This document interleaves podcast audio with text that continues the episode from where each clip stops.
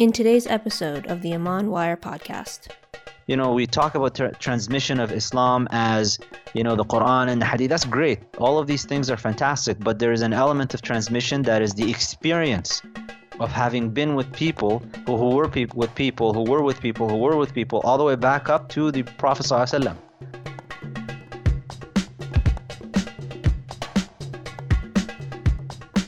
Assalamu alaikum and welcome to the Iman Wire podcast. Salim here from Iman Wire, joined by my co-host Ghaidar. Assalamu alaikum, everyone.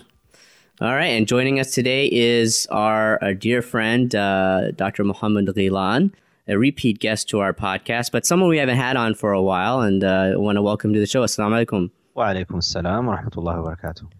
I think if we look at the current news cycle, if you will, in um, the Muslim community, uh, especially in, in North America, there's been a lot of talk about the celebrity sheikh. There's been a lot of talk about this culture of edutainment, as we could call it. That's sort of been, I think, been put under the microscope. It'd be interesting to hear some of your thoughts, uh, Muhammad, about just actually, you know, where we are right now in terms of Islamic education and and where have uh, how did we get to this point where where we are today of this edutainment type phenomenon that we see. Uh, Allahumma salli ala Sayyidina Muhammad. Um, it's it's it's it's an unfortunate state of affairs because we there is a misunderstanding of uh, with regards to how religion is supposed to be taken up and what religion is supposed to serve and how you're supposed to learn it and how you're supposed to take it in.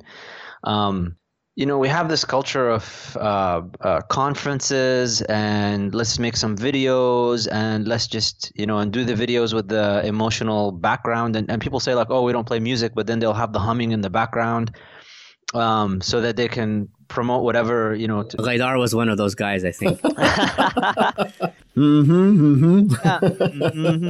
mm-hmm, you know, that, like, and they and they'll do that. And it's all of it is just to generate this ambience there's this attempt at creating a, a spiritual you know you call it edutainment. I call it spiritual a spiritual attainment you know you're trying to create this ambience a spiritual atmosphere um, through this medium which is you know now it's youtube and facebook live and facebook videos or whatever. And you're meant to get some enlightenment out of that. The problem is you see it in how the community responds to crises. You know, the this recent situation that happened with the celebrity sheikh and the celebrity culture, people have basically split it up into sects, and it's uh, either against or for, and it's all emotions. You know, nobody. If you ask people about specific details about anything, nobody knows anything, and you shouldn't really be even going into that. The problem is you when you take your religion in an individual form, in piecemeal fashion, where you sit at home or you're on the bus, or you're in the bathroom looking at your phone and watching videos um, that are basically clip snip, you know, five minute maximum because you know you got to get that viral effect. And it's interesting the terms that we use, even viral. You know, medically speaking, viral is not a good thing.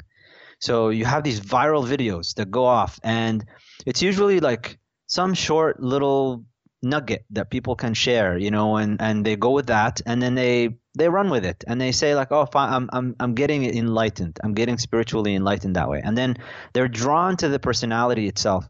You know i'm i'm reminded by um, neil postman and amusing ourselves to death. He has a chapter on this the use of television and generally media to uh, promote religion. And he's and towards the end of that chapter he says something like we don't have religion in television. We have television in religion. Now, it's it's a different thing where the religion itself is being formulated in a way that attracts people. And when you're in this type of medium where it's just it's a it's a really difficult equation to be a part of because on the one hand you want you want to serve Islam. I, I, I believe and I trust that everybody that's involved in all of these works they genuinely want to serve this religion and they want to propagate it and they want to share it with people. And so they start off with that. But then there is the, re- the economic reality of these things cost money. And for you to be able to produce something of quality that would have people kind of sit through and watch, you need to attract them in a way that gets them, all right, I'll pay you. I'll give you my money so that you can do this. So now what are you going to end up doing? You're going to end up giving people what they want as opposed to giving people what they need. The Prophet ﷺ, when he started his message, by and large, the majority of Mecca was like, uh uh-uh, uh, we are not buying this. But it wasn't something that they wanted. It was something that they needed that he was coming with. And it wasn't until a long time, it took a while, it took 23 years before this whole thing really manifested to the degree that it should have, and then it took over. So when you have religion get, uh, designed in a way now that is promoting, you know, and we care about numbers because to, for you to get the enough funds, you need to get a lot, a lot of numbers. So now you're promoting what people want in a way that will generate the most number of people so that you can generate enough finances, enough funds so that you can do the work that you intentionally you started off at the offset with a with a good intention. The problem with religion is that religion is a lot I like to compare it a lot like going to the gym. You know, you, you don't grow in the gym. You don't or, or you don't improve your body unless you go through some difficulty. You put through yourself through some stress. Allah subhanahu wa ta'ala even says in the Quran that حَسِبَ النَّاسُ أَن يُتْرَكُوا أَن يَقُولُوا آمَنَّا وَهُمْ لَا يُفْتَنُونَ do people think that they can just declare that they believe um, and uh, they'll be left alone and not be tested? وَلَقَدْ فَتَنَّ الَّذِينَ مِنْ قَبْلِهِمْ we have surely tested the ones that have come before them so that we Allah would make manifest, would make known who is truthful in their belief and in their faith and who is not. So part of the religion is to be tested. Part of the religion is to be made uncomfortable. Part of the religion is to be told what you're doing is not right. Well, the medium that we have now that when you use YouTube and uh, and Facebook or whatever where you where, where it's driven by likes that's the thing this this thing goes by likes and uh, you know massive reactions. Well that's not going to come out from somebody telling you uh, having a, a, conflict with your values. And when you have a system that is dominated you know the YouTube and all these guys that you can watch now just some of the conservatives and the grievances that they have with these media. They don't get the same attention. You know, they can have lots of views, but they don't trend because the people at the top that are writing writing these algorithms that promote these things that want these things to go viral, they're all liberal, left leaning. Religion is more of a new age spirituality to them. Um, so that's to the, that's the degree that they will accept it to, and so you're going to come in now and you're going to tell people, listen, uh, your behavior is not right, and this is how you fix it. And the, the problem with behavior and cognitive behavioral therapy, if you want to use that term, it's it's a, an ongoing thing. It's not something that you're going to get from five minutes, where you just sit through a video, you listen to a message, and then it's like, great, I feel good, now I can go on. I personally did not have an i don't i don't get the impact uh, just from personal experience and just watching others. The impact on people's behavior is not something that you can generate in a five minute session. That's why you have psychotherapy and you have cognitive behavioral therapy sessions that go on several sessions before you can finish your therapy and then you can say that i've now done something you look at people that are i don't know look at alcoholics for example and alcoholics anonymous the 12 step program you know they have to go to their meetings all the time and these meetings are not sit at your home by yourself and just log online and, and, and watch a video. No, you have to physically be present and actually share and be impacted by other people's experience.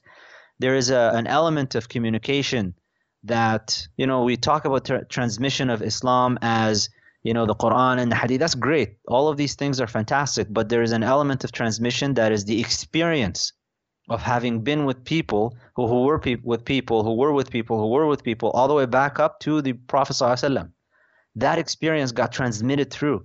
The spirit of the prophetic spirit is transmitted through these scholars. And if you're not going to sit at the feet of these scholars and be in their presence and be impacted by their presence, who are people who you would think that they've worked on themselves for a long time and actually see them in all of their forms. You know, the thing with social media and with YouTube and stuff, you curate it. So I can present to you an image where, you know, it's like that uh, video that came out uh, just a while ago this guy was being interviewed, I think, by Al Jazeera, and uh, he was this big scholar of some, I don't know, some field in in politics, and he had the suit and tie and everything. But he was in a position where his son was uh, doing a prank on him, and he was filming him from behind, and the guy was wearing shorts underneath, like his house shorts. So he's on camera to the television wearing a suit and tie and all of that, but then the full image that his son played a prank on, and he laughed about it and stuff. But the full image was he was just wearing his house shorts underneath. He wasn't really dressed up. But when you sit with a sheikh and you go into their house, you know, alhamdulillah, I was blessed enough to be with people like that and actually sit with them and experience their being and see them in their in their day life. Now you get this proper expectation of what it means to be somebody who's in in this path of seeking knowledge, that you're working on yourself and, and changing yourself and you're experiencing what that feels like, as opposed to I'm going to give you this curated image, five minutes, and then you know and you know في the, the, the Arabic saying في ال, في الزوايا في ال, what is it في الزوايا في ال, في الرجال بقايا وفي الزوايا خبايا that there are some men left in the world who are actually men and like with uh, with uh, chivalry and في الزوايا خبايا in the corners there are hidden things well you need to be with people of knowledge who have actually experienced these things to really get that teaching and have it imparted on you in a way that will leave an impact on yourself but when you look at the the responses that to this recent scandal, drama, whatever, you actually see a gap between people who have actually studied this religion, which are the scholars, and the way that they're discussing it, and the discourse and the language that they're using, and the general masses. The responses in the comment sections in, in Facebook posts. You see the gap, and then you look, and then you look and you see, all right, so it looks like there's 500,000 followers over here, but for the most part, that sheikh who has studied and he's been trying to use this medium to communicate the message, something got lost in translation because the comments are reflecting the state of the people, and the state of the people is not reflecting uh, a teaching that actually took hold. That should worry people. That should worry teachers. Right, but you know, a lot of a lot of this phenomenon. Um, I want to backtrack a little bit and look at some of the roots of why why this has happened because Mm. Some of this, this, a lot of this has predated the social media age. This idea of getting like these, this sort of uh, temporary hit of a spiritual high of just hearing like a, yeah. a, a like a, of a great speaker, like you, you know, the, the, the heyday of the Islamic convention of you know, maybe 15, 20 years ago. That, that was way before social media, but that was, that was, that was representative of a trend in our community where we were only getting those um, those quick hits of getting that rush uh, uh, uh that was you know very short lived, and then we go back about our day. It wasn't that that constant process as you were talking about of sitting with the scholar. But you know getting... what? There is a difference though. That those conventions, because I have gone to these conventions before. My whole start in all of this was actually from a convention. Sure. I went to a convention. That was my first direct exposure to something like that in a way that where I was like, I want more of this. Where do I get more of this? And sure enough, they had like an extended retreat afterwards where you can spend some extra time, longer time with fewer people. Yeah, no, I mean, I agree with you. I, I think, and, and, the reason I mention that is because I feel actually the response that we're seeing a lot where people are decrying a lot of the things in like celebrity, the celebrity imam, celebrity sheikh, this whole uh, Islamic education uh, scene, uh, that a lot mm. of people are unfairly criticizing uh, a lot of those efforts. Like you know, there, I've seen people basically talking about like conventions and conferences, and all of this was, and people just looping all it all together. Like all this is the same problem. All of this is this you know commodification of uh, Islamic education. When, as you're saying, yes, no, there was actually there is there was actually a lot of good from, and there still is a lot of good from events like yeah. that. As if it's if it's to to guide you towards that um, to try to seek more. But the point is, I think a lot of the way people I think consume it is that it, it's just a temporary. They're not they're not being directed.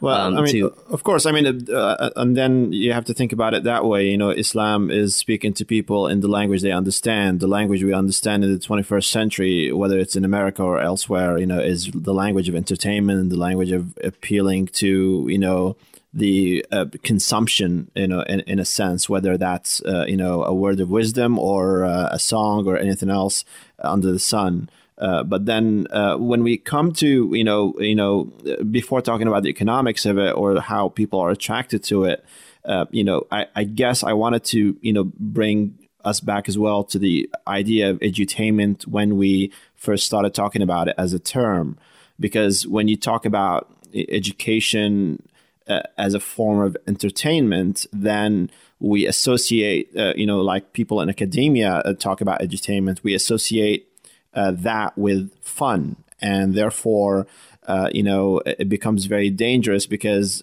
you know, you know, when we're not uh, having fun, we're going to stop learning, or uh, you know, and also it works backwards. That really learning becomes an obstacle in the uh, you know path of us getting entertained.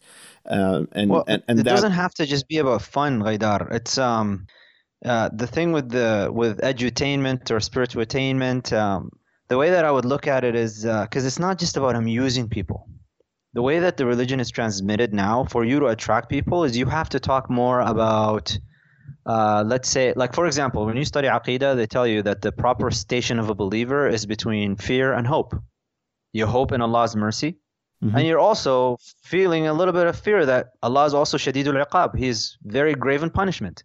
Yeah. And you recognize the reality of heaven and hell when you do it through an edutainment lens, though, where you give people what they want, people don't want to talk about God's punishment.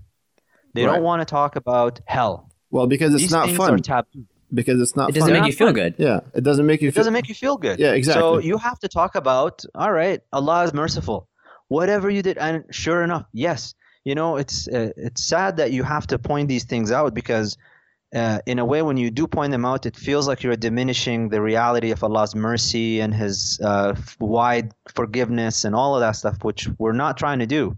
But you just you just recognize who the Lord is, and at the end of the day, if Allah wants to take some people into the hellfire, He doesn't have to justify it to anybody this is Allah and this is His dominion, and He's but at the, the same time, also you know, you know that also didn't come out of a vacuum itself. It's also a response to what a lot of people's perception was in, in say their early education, maybe in, in and I think uh, the mosque and its position in the community plays a big role here. Is that people's previous education in Islam, whether it's from their parent parental generation or from like Sunday school or whether it, whether they're mm. learner teachers, there was a lot for a lot of especially people who were born Muslim that this education was uh, number one it was it didn't appeal to their rationality. Uh, it was very focused on just very dry rules. It was very uh, focused on the punishment aspect of it which is important of course as we know. But people you know have gone the other way now where so yes if you talk about you know hellfire and you talk about um, you know some of those uh, quote unquote negative elements um, then you know those type of people are sort of shouted down like there's mercy in this religion and you should you should focus on that. So is that just is this just a, what I'm saying? Is this just a response to uh, what I think has been sort of the root of the problem, which has been the the devaluing and the um, the, the failure of the mosque in our communities and the local teachers in those communities to promote a, a, a very well rounded uh, Islamic education, because a lot of this stuff has grown out of the failure of uh, of mosques. Basically, uh, you have the unmosque phenomenon, which is uh, which people talk about.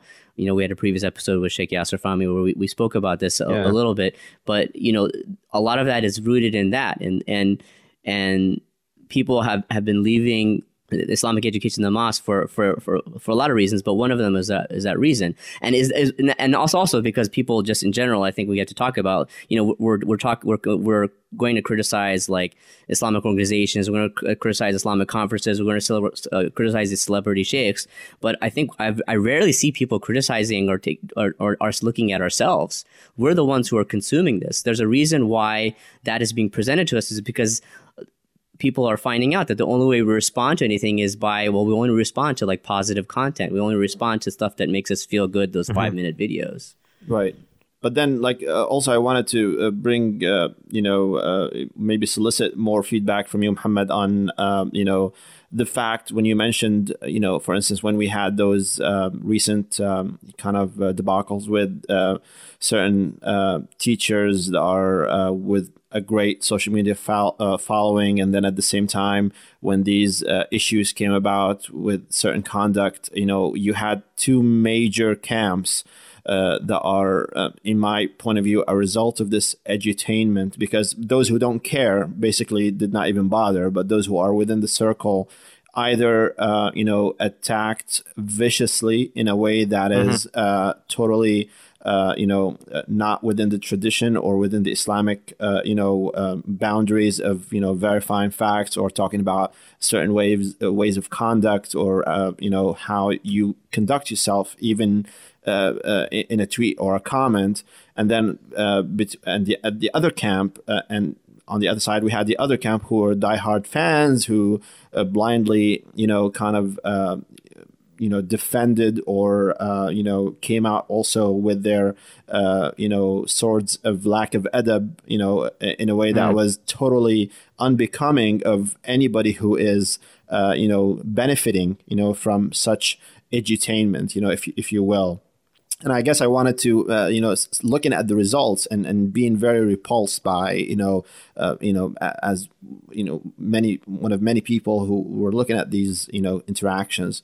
I kind of thought like, well, you know, this is maybe a result of that kind of edutainment. It, it, it was just the bread, you know, like we didn't we didn't have the uh, you know the uh, the chef come out, you know, uh, I'm sorry, you know, I hail from Jersey that I'm using it. we're going to use an Italian restaurant uh, kind of thing, you know. So you go to an Italian restaurant and they bring out the bread, you know, that's the edutainment, you know. You kind of start dabbling, but like if you keep eating the bread and then and the and the meal is not coming out, you know, everybody's going to be like kind of lost, you know. So uh, you don't get the real meat, you don't mm. get well. That's real, interesting because the you, real value full, of it, right?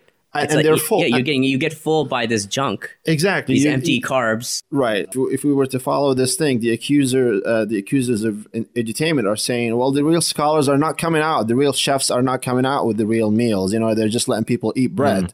And then uh, at the same time, you know, uh, the uh, you know those who are just eating bread are just bloated and, and kind of you know don't get me wrong i really love bread but you know the idea is just that uh, unfortunately the result of this system is just make making me scared as an individual you know like of even delving into this talk you know like well know, i'll so, tell you something so um, I'll tell you something. So Allah subhanahu wa ta'ala when he talks about sectarianism in the Quran, he describes it in an emotional term. كل حزب بما لديهم فرحون every sect is joyous, is in a state of joy with what they have. Um, and so, this emotional state, by implication, there is no rational thought there, involved there. So, if I take you back a little bit to the colonial period, you know, 19th century, how um, the French and the Italians and the English, when they went over to North Africa and to Arab lands and they took over, and before leaving, what they've done uh, this is something that I can't recall the name of the um, researcher that did this work at this moment, but she wrote this really interesting paper about this, where she talks about what happened to the education system in the Muslim world pre and post colonialism. Pre colonialism, um, your education was largely at the mosque. So you went to the mosque, and in the mosque, you studied everything you studied not just the Arabic language and the Quran and the Hadith, but if you were interested also in astronomy, for example, you studied it there. If you wanted medicine, that's also in the same area. I mean, the uh, Jam' al in Fes, uh, Morocco, uh, there is a room there where they will show you, like, this was where the autopsy room was for people that studied anatomy that were trying to be uh, physicians. So there was this kind of an integration of and if you look at a lot of the works of muslim scholars that wrote about quote unquote secular or material sciences. And i hate using these terms because i don't really buy their validity for us but let's just for the sake of this is what everybody uses. Material sciences when they wrote about them you look at their introductions they look at the actual text that they wrote there's always this inter, uh, intertwining of spirituality or you know religious rhetoric involved inside of it. They'll always appeal to some verse in the quran. They'll bring there was this integration between the what allah subhanahu wa ta'ala says in the quran and what allah subhanahu wa ta'ala has produced through kun through be the action the act of be so it becomes so al-Quran al-Maqru, so this is like the Quran that you recite and al-Quran al-Mashhud, the Quran that you witness. And there was always this intertwining between the two of them together what that produced for people is this holistic vision of what it is to be a Muslim. You know, this idea of dualism between the spirit and the material, or the idea of secularism where you divide religion and, and, and so called secular world issues, this wasn't really a thing for past Muslim scholars. What happened during the colonial period was, you know, when the Muslims' lands basically were being taken over and, and pillaged and taken, and the resources were stolen pretty much what the Europeans wanted to do, because a lot of them didn't want to come down. The the main driver for colonialism was not any of the rhetoric that they talked about with regards to exporting their civilization or their enlightenment. It was about resources. It's a lot cheaper for you to get cotton from Egypt and have people manufacture your clothes and then send it over. So what they did was, all right, how do we do this in the most cost efficient way? We need to enlist people, local population to do this work for us because our people are not willing to go down there and they want to stay in Europe and enjoy whatever we have luxuries in Europe and at the same time benefit from all these resources. So there was this parallel education system that was created in the Muslim world where you took out um, all the things that were useful for the military, for industrial revolution type of purposes, all of these things were taken out of the masjid and put into a parallel education system and leave the mosque, separate the mosque and anything to do with Islamic studies, leave that separate. Now, take the most intelligent people. You know, in the past, for Muslim scholars and anybody that has even taken a preview of the Islamic tradition would readily recognize this. It takes an immense intellect for you to say, I want to be a Muslim scholar in the past. And the reason for it was you kind of had to study a lot of things. And, and it wasn't just about the Arabic language and tafsir and hadith. You also had to study medicine, you had to study astronomy, you had to be aware of what's going on in the market. So you had to be somewhat of an economist a little bit. You had to understand law because you're studying law as well. You had to know logic and philosophy and rhetoric, and you had to also be erudite and you had to study poetry and you had you had to encompass a lot of different things together in one person.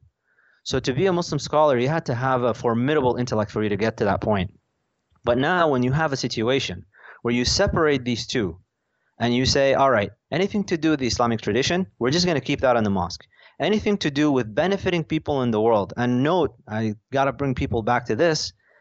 You, your, your, your, your knowledge seeking for material benefit was always linked. Before that, was always linked with spiritual benefit. So I wrote this short vignette in Andalus Online about uh, the golden age of Islam, science in the golden age of Islam, where Al-Khwarizmi, and I just shared basically the introduction. I translated a part of the introduction to his book on algebra, and showing that the main driver for the introduction was the caliph at the time instructing Al-Khwarizmi to, because he was a mathematician, and he told them, we need you to come up with a system to help us calculate our inheritance laws, because that's in the Quran we also need a system to help us do the commerce and the trading in the market in a fair and balanced way where people know exactly what they owe and what they're owed. So come up with something. And so he starts off with this elaborate introduction, all referring to the Quran and the Sunnah and, and then the request of the Caliph. So all these things were intertwined together. It was this holistic worldview that people operated with. So there wasn't this issue of clash of so-called, you know, knowledge bases or religion versus science or religion versus the world or any of that stuff. But after colonialism, when you separated these two, you basically took all the engineers, all the physicians, all the economists. You took all of these people that do things for the benefit, for practical benefit, utilitarian benefit of the world. You've removed the spiritual, so quote unquote, spiritual element from their education. So they're not studying Quran, they're not studying Hadith, they're not studying any of these things. They're not getting grounding in the Islamic tradition, and they're just basically working on their brains. But the matters of the heart are not being addressed at all.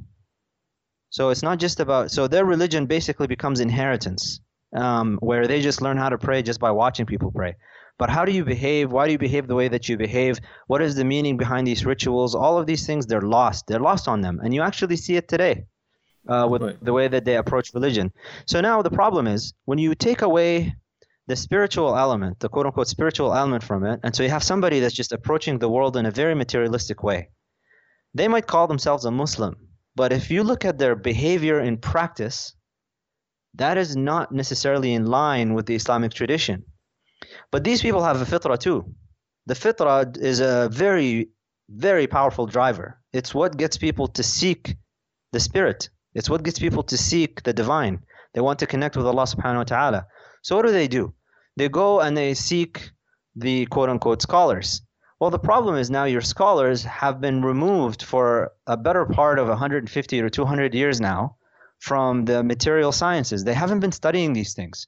And in fact, the ones that even to this day, if you want to go study the, the, the way that schools in the Arab world and the Muslim world are designed, the highest grades, the guys that get the guys and girls that get 96% in their high school, they become their doctors. final grade, they're the ones that go to, to medicine. Yep. And then underneath them, they're the engineers. And then underneath them, business school. So all of these, you know, material sciences, they're the most intelligent. The guys and the girls that barely got out of high school. That's your Sharia graduates. Yep. Yep. Well, we went from a situation where we had somebody to have I, I mean, and Allah subhanahu wa ta'ala prefers people over others. I don't buy into this business of, oh, we're all exactly equal. Some people are just more intelligent than others, and just the, that's just the way that it is. So we had people that were really intelligent at one point in time, and they're the ones that were concerned with religion and theology and studying Islam and being scholars. Two, people that barely cut it now, becoming that, doing these things. And so they're not doing, and not only that, they're also not studying the latest and, and the most advanced things and the developments and all of these things. They don't know much about it. In fact, if they know anything about it, it's very simplistic, very superficial understanding of the issues. And so they're and they do it on their own time because it's not integrated within their curriculum. They don't know anything about it. And if they study theology, what do they study in theology now in Sharia schools?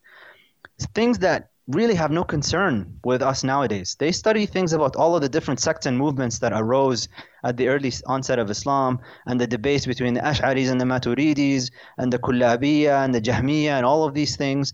And you know, it's interesting from a historical perspective, but is it really relevant to what's going on nowadays and all the developments that are have taken place ever since then?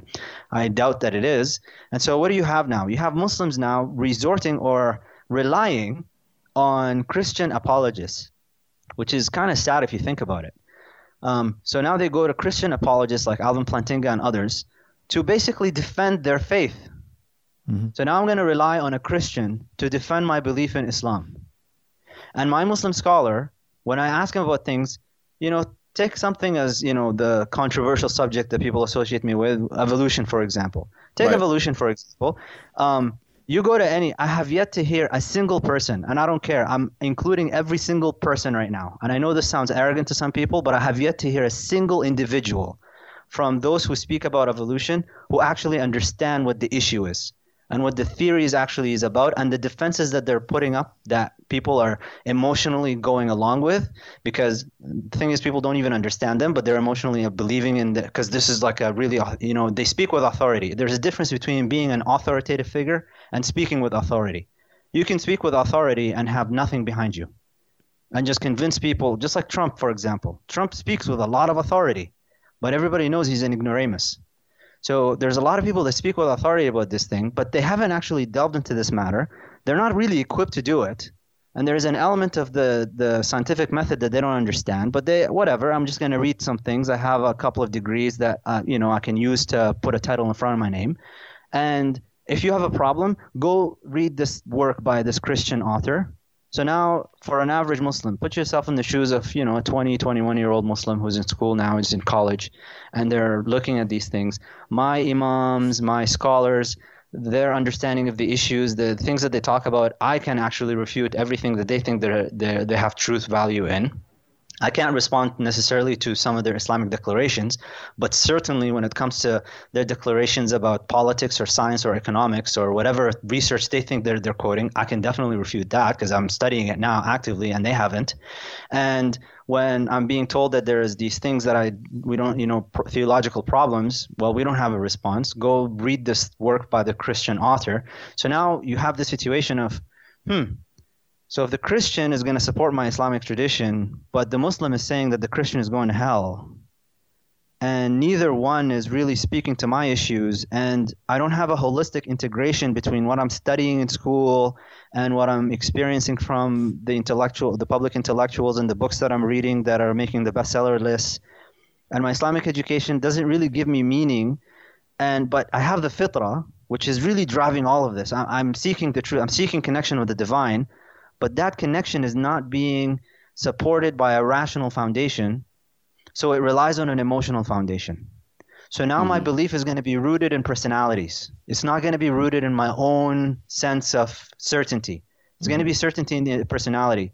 So if that personality all of a sudden something comes out of that personality, either true or not true, it doesn't matter, but something that attacks that personality. The reason people break into sects about it is because there is now an attack not against the personality per se, it's against my faith. Mm-hmm. It's against my belief mm-hmm. and my certainty. Yeah. It's my and faith my embodied in that person. Exactly. It's just embodied in that personality. That person, you know, I, I, always say to people, a good teacher, you know, when I teach, um, you know, when I was teaching uh, before at the university, and whenever we touched on these subjects, I always had students, non Muslims, who come up to me and say, What do you believe? I, I did it in such a way where they couldn't even make out what I was. And I did it in such a way that I forced them, I could see it in their eyes, that they're trying to think about it for themselves because a good teacher is one who's going to give you the tools and the equipment. It's like teach a man, give a man a fish and you fed him for a day. Teach him to fish and you fed him for a lifetime. A lot of the personalities now, they're giving fish.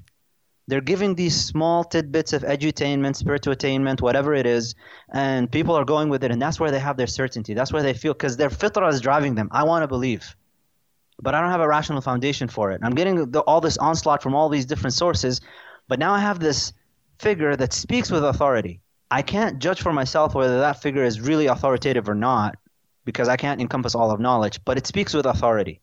And it, it lines up, it meshes with my emotional kind of need that I feel like, all right, it's meshing, it's, it's speaking to my fitrah in some way. I don't know about the rational, it's speaking to my fitrah.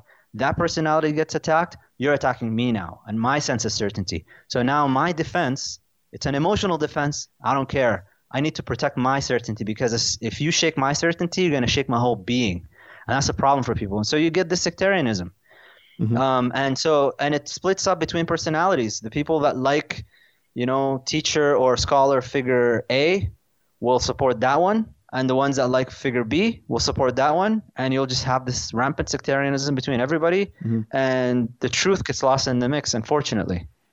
Yeah, I mean, uh, it's a very good point. That's just uh, my quick analysis for what's going on. No, I, I, I mean, uh, we really appreciate that kind of uh, analysis, and, and it hits uh, home, of course. Um, you know, with that kind of separation that you mentioned. Uh, you know, when you said that colonialism separated, you know, the material sciences from the spiritual realm in a sense and leaving the spiritual realm in, in a kind of you know it, it, i'm always thinking about myself as a, you know the ulama of tasawwuf always kind of uh, uh, divided uh, man into different elements uh, you know ruh القلب mm-hmm. الجسد العقل والنفس يعني so all of these yeah. different elements when it comes to it you know you, you're kind of telling me okay we separated the mind uh, from uh, from the ruh or from the ruhaniyat or from the issues of uh, uh or, or, from the qalb al-muzakka and then uh, I'm thinking about edutainment you know where entertainment in itself is really uh, kind of intertwined with whatever the nafs is inclined to. I'm just I just want to be uh, you know uh, you know entertained. I want to forget about it in a sense. I want to have that kind of uh, you know dope in a sense to for, uh, to keep me kind of away from uh, the painful reality that I'm uh, dealing with. You know, religion is supposed to, uh, or at least in my point of view, Islam is supposed to arm me with enough, uh, you know, willpower and enough, of course, um, you know spiritual education to deal with my issues and to to be able to tackle you know how I deal with my uh, work environment with my family environment how I raise my children how I deal with my wife or my husband etc etc I'm here you know uh, faced with a new reality uh, you know that uh, religion is becoming an extension of the nafs because it's being connected to edutainment you know it's, it's part of entertainment. So there's no tazkiyah yeah. so there's no no tazkiyah anymore. You mentioned one part of it you know when you uh, uh, you know mentioned the idea of separating the mind from the qalb. Now we are separating or now we are shifting the entire thing by having our religion coming from the nafs so uh, and, exactly. and, that is embodied with, with the with the realm of uh, edutainment. So in addition to that sectarianism that's happening, when I look at these comments, when I look at the way that we you know defend or attack. Uh, you know, uh, you know, certain elements or human elements that are involved in an issue. You know, we come from such a nafsani, you know, kind of drive. Uh, you know, it just like takes everything, either mm. in, in defense or in uh, or in attack, and uh, almost like no room for nuance, no room for wisdom, no room for uh, you know a true fitra to reflect. That's true, and it's it's it, it, and it goes back to this idea of your certainty is not is not uh, rationally supported. It's not inherent within you. It's embodied in these personalities. So you know, an attack, if your nafs is being attacked, and that's the, the nature of the nafs is terrestrial. And the terrestrial part of you, when you're being attacked, what do you go into? Fight or flight. It's not a rational response. You're just going to go into a fight or flight mode. And for a lot of people that you'll, and that's actually what you see. We see the manifestation of fight on these comments where they go against each other. But there's also the flight. There's a lot of people, there are a lot of people who have not said anything, but they are also just the same in their sectarianism in the sense that I don't know what's going on. I'm emotionally traumatized by this, and I'm not going to say anything. I'm fleeing from this situation.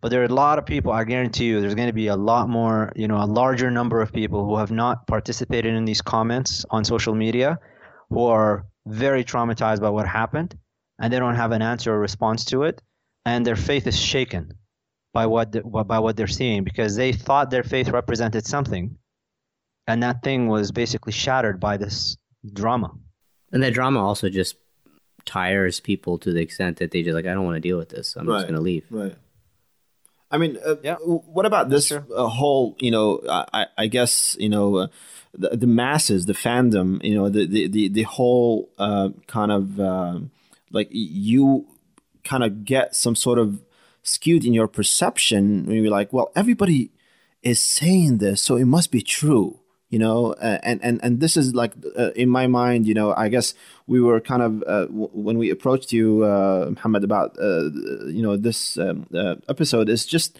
you know like how is it that edutainment or you know if i can i want to keep harping on this uh, term but you know how is it that the world that we are living in in terms of our islamic education is really kind of uh, you know elevating these personalities to such a pedestal you know that is uh, you know kind of I guess doing ta'til to to to any of the uh, you know is damaging the other uh, avenues of you know trying to um, I, I, guess promote some sort of a sense you know? Uh, am I but isn't isn't, you, isn't isn't I mean not to, but isn't a lot of this is is natural I mean people have always elevated people uh, mm-hmm. people have always, you know, if you even go to like the tariqa system, I mean, like, mm-hmm. you know, there's there's an elevation of the sheikh in that system mm-hmm. to, uh, obviously, you know, there's a there's well, a. The, the, people it depends why they elevate you have to ask right, yourself exactly. people have always elevated people because of something that they have a gift that they have so if you go back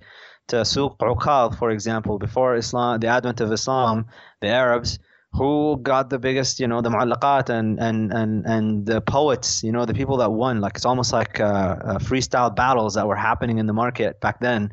You know the most erudite the most eloquent the most you know the the the rhetorician these are the guys that were getting the their names up. Um, so if you're in an oral culture the one who has the best orality the best orator is going to be elevated because that's going to be considered the most intelligent.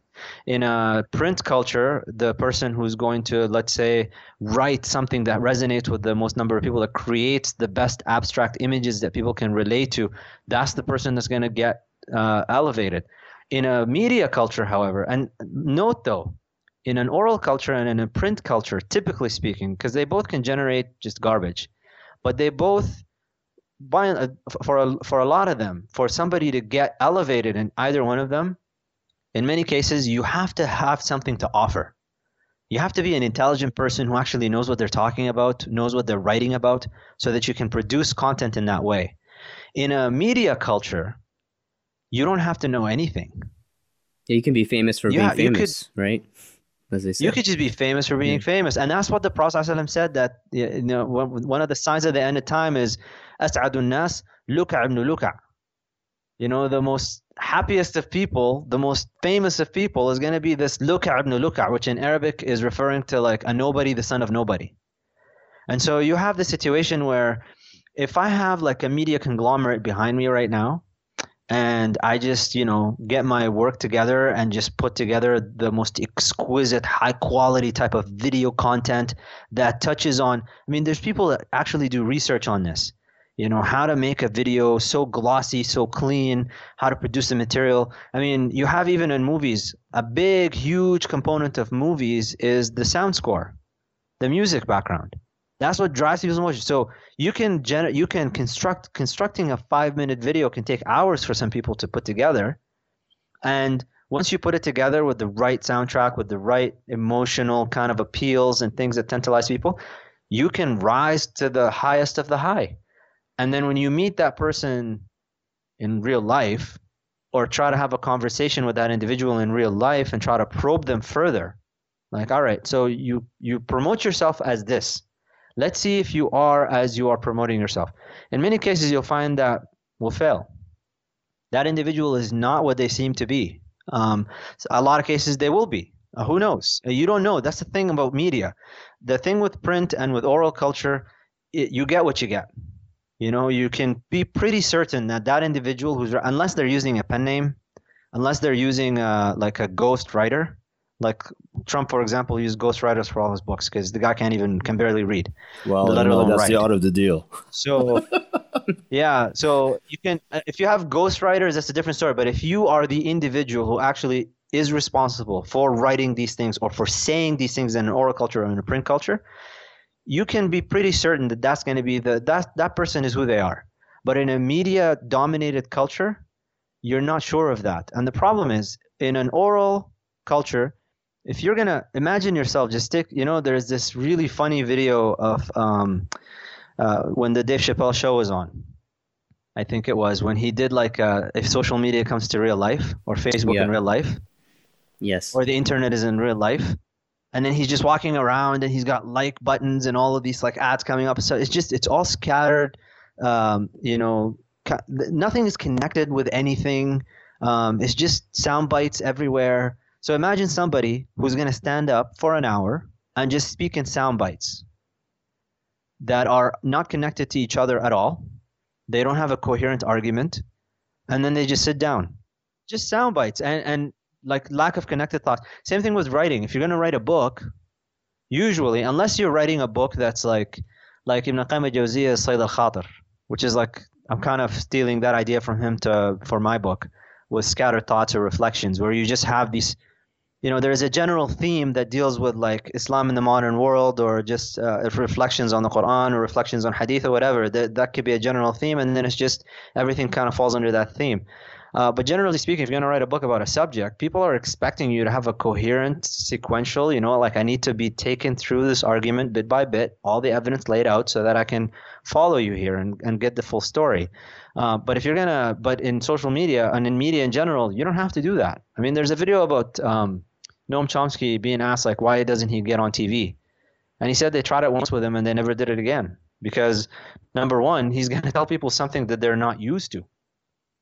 The usual message that gets promoted in the news media, Noam Chomsky is gonna say something contrary to that, but then he has a problem. People are gonna ask, what does he mean by this? I need more but the nature of the medium does not allow for a more long, coherent, long form, coherent argument to be la- laid out in front of them. You can just turn it off and you can just move on to another channel and wait for our messages from these uh, from the sponsors or whatever the case may be. So that's how you can get people to be famous, have a large following, and not necessarily have anything substantial to offer. If you push them. Well, I mean, uh, uh, this is uh, uh, really also another powerful connection, um, you know, uh, that comes into this vast net of what we're talking about. But I wanted to, uh, you know, bring you back to something else that you mentioned in terms of uh, people of authority or those who speak of authority.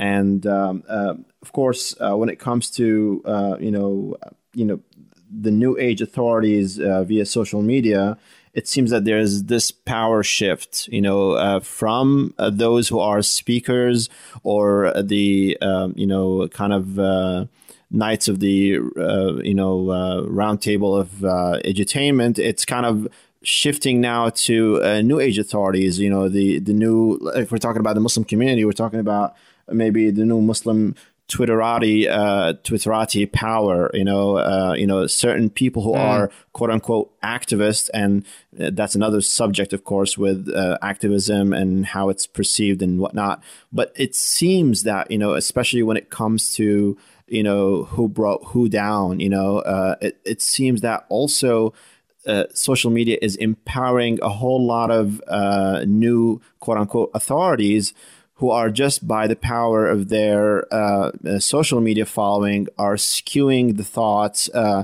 uh, you know, presenting new realities, presenting new judgments, or uh, if you will, presenting new ways of dealing with, you know, uh, any issue, whether it's uh, big and it's, by the way, these issues, especially the, the things that happened in the past, you know, few weeks, are actually really true issues and they need to be dealt with but the way that it was brought about, the way that it was, um, you know, um, kind of uh, dealt with, was far more dangerous and far more, um, you know, in my book, despicable because it makes more damage to the society as a fabric uh, than the actual act itself or than the actual problem itself.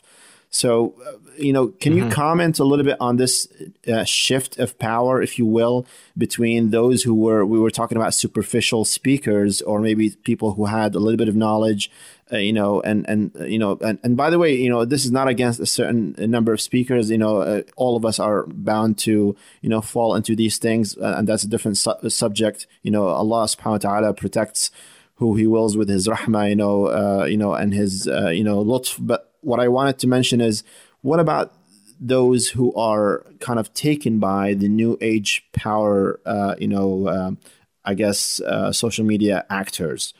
Uh, how do how do you kind of navigate through this? How do you keep away from uh, you know uh, this kind of madness?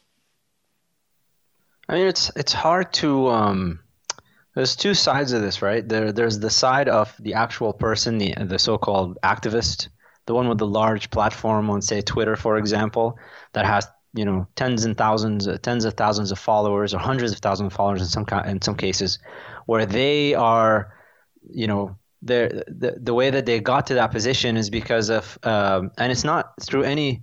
I just need to be careful here to say that I don't just to to have the better opinion of people. I don't think people are consciously necessarily doing this if they're sincere Muslims Absolutely, that they consider yeah. themselves sincere Muslims.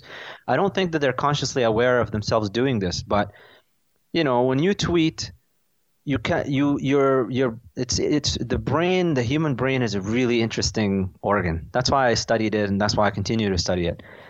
It has this, um, if you will, like an algorithm that it generates.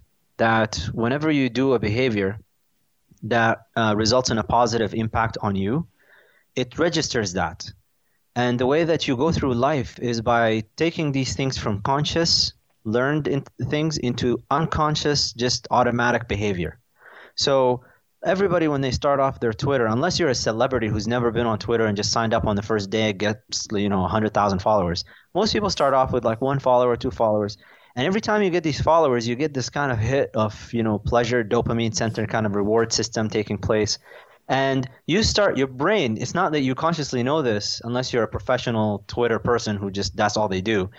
Uh, most people just recognize that some tweets they're gonna get if i if i tweet this thought that i have in my mind um, it's going to result in a lot of retweets and a lot of likes and then it will result also in more followers and my platform will grow. Again i don't think people are consciously doing this. They're just their brain has picked up on an algorithm that if i behave in this way on twitter it's going to grow my platform that much more. If I do it the same on Facebook, it's going to grow my platform that much more. And in doing so, it starts to kind of drive a trajectory of approach to issues, a trajectory of how to address issues, when to address issues as well. All of these things come into play. And and that's basically being in a state of ghafla about yourself. You know, people talk about being woke, activists being woke. You got to be woke to that. Mm-hmm. What is driving your behavior and how are you engaging in this? So there's that one side. On the other side, you have the followers. You know, as a you know, as somebody who follows people on Twitter or Facebook, whatever, I can look at that and then I can say, hmm, well, that individual certainly gets a lot of like attention from people, and what they say seems to get to resonate with a lot of people. Um, I think the uh, the Dilbert, I don't know if you got the cartoonist. Mm-hmm. Mm-hmm. I think his name is Dilbert. He was on in this. Uh, I can't remember. I think it was on the Tim Ferriss show, and uh, Tim Ferriss asked him like, "What gets you to um, uh, draw these cartoons? Like, how do you know a joke is funny?" And he said uh, something like, to the extent of, "If it if it gives me a gut reaction, mm. if I think about it too long, I don't. Uh, but if I get a gut reaction, then I know it's going to resonate with a lot of people, and so I go with it. And that's how he built his you know platform and how he built his following. So the same thing goes with this. A lot of people responding to this, I read the tweet or I read the declaration. It's given me a gut reaction as a follower, as a reader. Now there's psychology research that shows I can literally show you two lines, line A and line B, that are not the same length. They're obvious. You don't need a ruler to see that they're not the same length. But if I have enough people around you telling you that they are the same length, you'll start to doubt your own certainty. And you will start to say, huh, maybe that that's true. You can apply that a little bit. You can transfer that into Twitter following and activist following. You can watch these activists that get platforms they get to give speeches they get to go on these marches and these protests and whatever and they have large followings. And sure enough you see it like well that, that certainly resonates with a lot of people. That certainly is going to make me more likable. And if you're in a state of ghafla about yourself what you're going to end up doing is fall in line you don't want to go against the grain. If you say anything unpopular you're going to get ostracized even if it is completely sensical completely rational not offensive even. But if it doesn't go along with what people are saying and doing then you're gonna so what what do you end up doing? Maybe they're right. You know all these people can be wrong sure enough. And the what compounds this problem for muslims is that's a lot of muslims you know believing the same thing and doing the same thing. And so you have this kind of movement with if you follow muslim public opinion over the last 10 15 20 years about a lot of a lot of social issues what do you find them doing? They're becoming basically indistinguishable from leftist liberal type of morality and social issues and where they stand on things.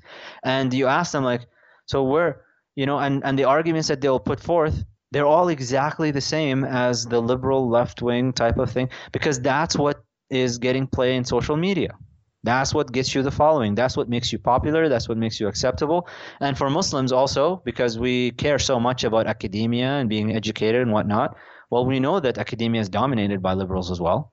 So you certainly can't hold, you know, opinions that are controversial about some issues.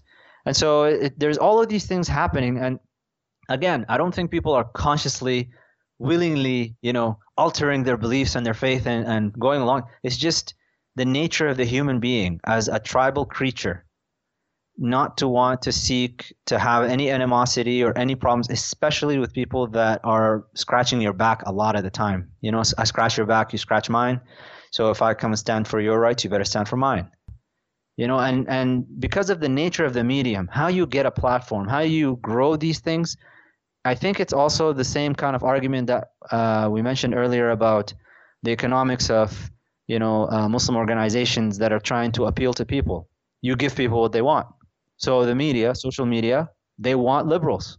That's how you're going to get a large following. All right, let's be liberal. And they're the ones that scratch our back as well.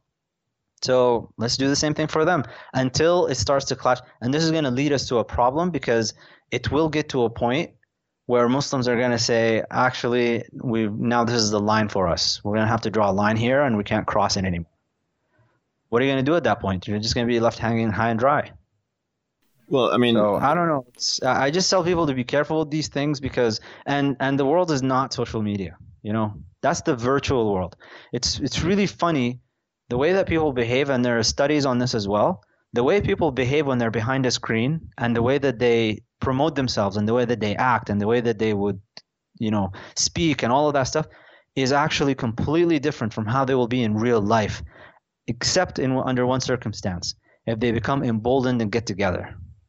And if they get together in real life and continue to act in the same way that they act on social media then you get real problems such as the alt-right movement that you see isis. You know these things start in the virtual world but uh, and if they get and if they don't have a check if nobody checks it in the real world that this is unacceptable then you're going to have this devolve into a place where you don't want it to go, to go you know, a lot of maybe a lot of language we've been using this so far in the discussion. Uh, we're, we're not trying to overgeneralize. Obviously, there's a lot of uh, people who are doing it. Yeah. Um, uh, and, and especially uh, uh, you know in terms of, of scholars and and, uh, and callers to Islam who are have a have a very good intention of what they're trying to do. What I, I wanted to, to ask was, we're living in this um, world where social media is the currency.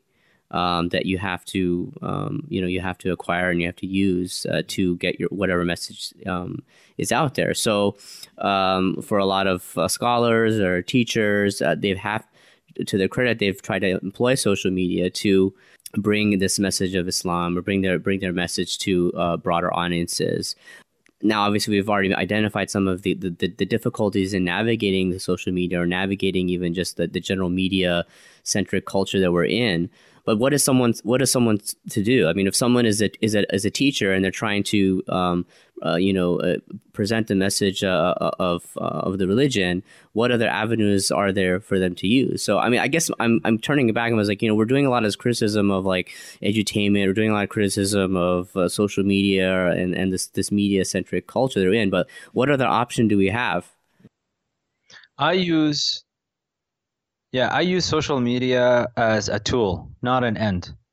So I use it just to, you know, if you uh, like my podcasts are typically at least the, you know, an hour to hour and a half or two hours long. You know, this is where I'm gonna. I, I use social media to direct people to these things. I use social media to direct them to. Um, I don't share short snippets unless they're somewhere available that somebody's done for me or whatever. Then I'll share them. But otherwise, for my work, I'm using all of this to get people to, for example, the project that I'm doing with Andalus Book Club, where I will go through a whole text with people and like have a monthly webinar that's an hour and a half to two hours long sometimes, where I'll discuss these things. Um, so uh, social media is just if I'm giving a lecture or a talk somewhere, um, and or a course or a seminar, whatever the case may be, it's to get people to these things. Yeah, I mean, I, I guess I guess what I meant was more that you know, okay, so you have a trailer for like an Islamic course, right? You know, it's like very yeah. well done. There's like, you know, music or like the humming, as we said in the beginning, and, and it's just, you know, it just gets you really going. Four minutes, I'm like, yes, I want to attend this conference, or yes, I want to attend this class. Um, mm-hmm.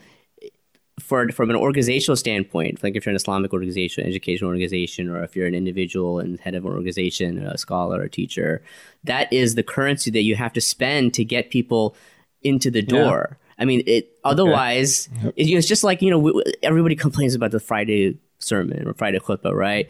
And yeah. if it's not like you know, our our dear friend uh, he said like, I'd love to just be able to go and go go in front of the khutbah, and my khutbah would just be reading a long hadith from like Sahih Bukhari and that would be the khutbah, right? But like nobody yeah. would nobody would like it. You know, it has to have that no. charisma. It has to have that you know that oomph. It has to have maybe a little like light joke or something like that. That's what the people want. So if you're someone who is in in Islamic education, if you're someone who's a, a teacher, you have to uh, uh, you feel pressure at least to to to to be so in that frame. It.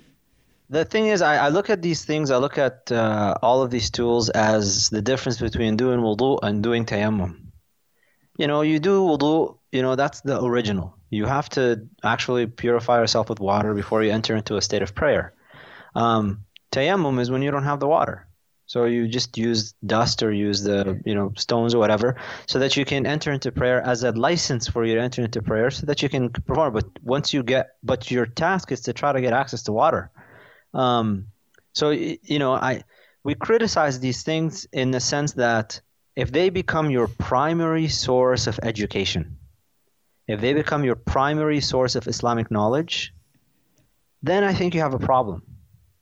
I think you should try, and I've yet to see, unless you're living in some rural city, town, you know, of a thousand people somewhere where you don't have access to anybody, but, you know, a lot, most Muslims live in metropolitan cities.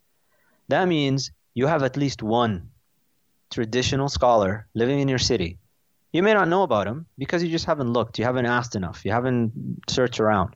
But th- you have teachers around where you can go and you need to make that your primary, if anything, even if they don't give you anything new, just being in the presence of people that will teach you how to be, to have adab, to have proper decorum and mannerism, and purify your heart just by being in their presence. That's enough, honestly. You don't need to get new, and you can get new information and new knowledge from other places if you if you need to. But for me, for example, I you know if I try to take a tally of what I've learned, if I take a like a quantifiable tally of what I've learned, the quantity wise, majority of it wasn't in the presence of my sheikh, for example, Mhm. my teacher. I, most of it was me just searching and doing my own thing. But quality, like the most impactful knowledge that I feel that I have, was from the times that I sat with him. You know, even if it was just studying something really basic, Well, well just th- being in the presence of that teacher. You know. yeah, I mean, those times when you had that kind of suhba, you know, with the teacher, you know, they actually formed that kind of container, the wi'a, that really contained, you know, Yeah. the rest of the information that, uh, you know, um, you know, that you acquired uh, yourself from Sheikh Google, you know, but, uh, Yeah. Yeah, and a lot of the education is not actually from what they say or even what they do. It's just actually just from Exactly. being in the presence, right? Being it's, in their a- presence. it's a connection. Right, and then uh, of course you learn through conduct. You learn through you know, uh, and that's the whole thing of tarbiyah. You know, like how you know we're lacking this on a massive level when it comes to social media as well. So everything is kind of intertwined, and and, it's it's more of a you know ping pong. You know, coming back to, uh, between the positive and the negative, and you know, like you mentioned. You know, we're so used to tayammum and, you know, and, and we, we forgot about the wudu. You know, when it comes to that kind of, uh, you know reality um, you know if it's the water that we're living in uh, that we're you know um, uh, i guess uh, swimming into like Salim mentioned uh, everything is done through social media what's the way out uh, and I you would know say that it's not necessarily just the organization. You can't put the onus on just the organizations and the teachers. Mhm. People Exactly, need yeah. to also take responsibility for this. right You, as an individual, Muslim, average Muslims that are just listening to this, they need to take responsibility for their own education as well. Right. So they have to take it upon themselves to say, like, this is going to require effort. You can't, you know, things easy come, easy go. If religion, like social media, Islam through social media is easy come. That's why when the first crisis hits, it's easy go. You see people just divide into sects and doing their thing and just following their nufus. But if you actually like, and you don't value it that much, it's like, oh, whatever, I can just go online and just figure it out. But if you have to drive for 40 minutes, you know, on the weekend, you got to drive one way 40 minutes to go to your sheikh's uh, house and actually sit with them and, and study something. Spend an hour or two hours and then come back. And that's your only time. Then you need to do that. You need to take responsibility for this. You spend money. So many people spend money on their vacations, those who are a little bit more well off. And they'll go and have a fun time in their vacation and stuff. You know what? Do something for Allah. And instead of spending that money on a vacation, why don't you actually go and find one of these? You know, there's so many different retreats that different organizations are doing for mm-hmm. a bit more extended period of time three weeks, four weeks, two months, however long you need to do it for. And there's different programs in Morocco and Egypt that you can go and actually sit down with actual teachers and spend an extended period of time that just and divorce the world during that time. You know, enter into a khalwa uh, in a sense. Where you just sit with these teachers and study and, and get a little bit of teaching from, from conduct and tarbiyah, and then you can come back into jalwa.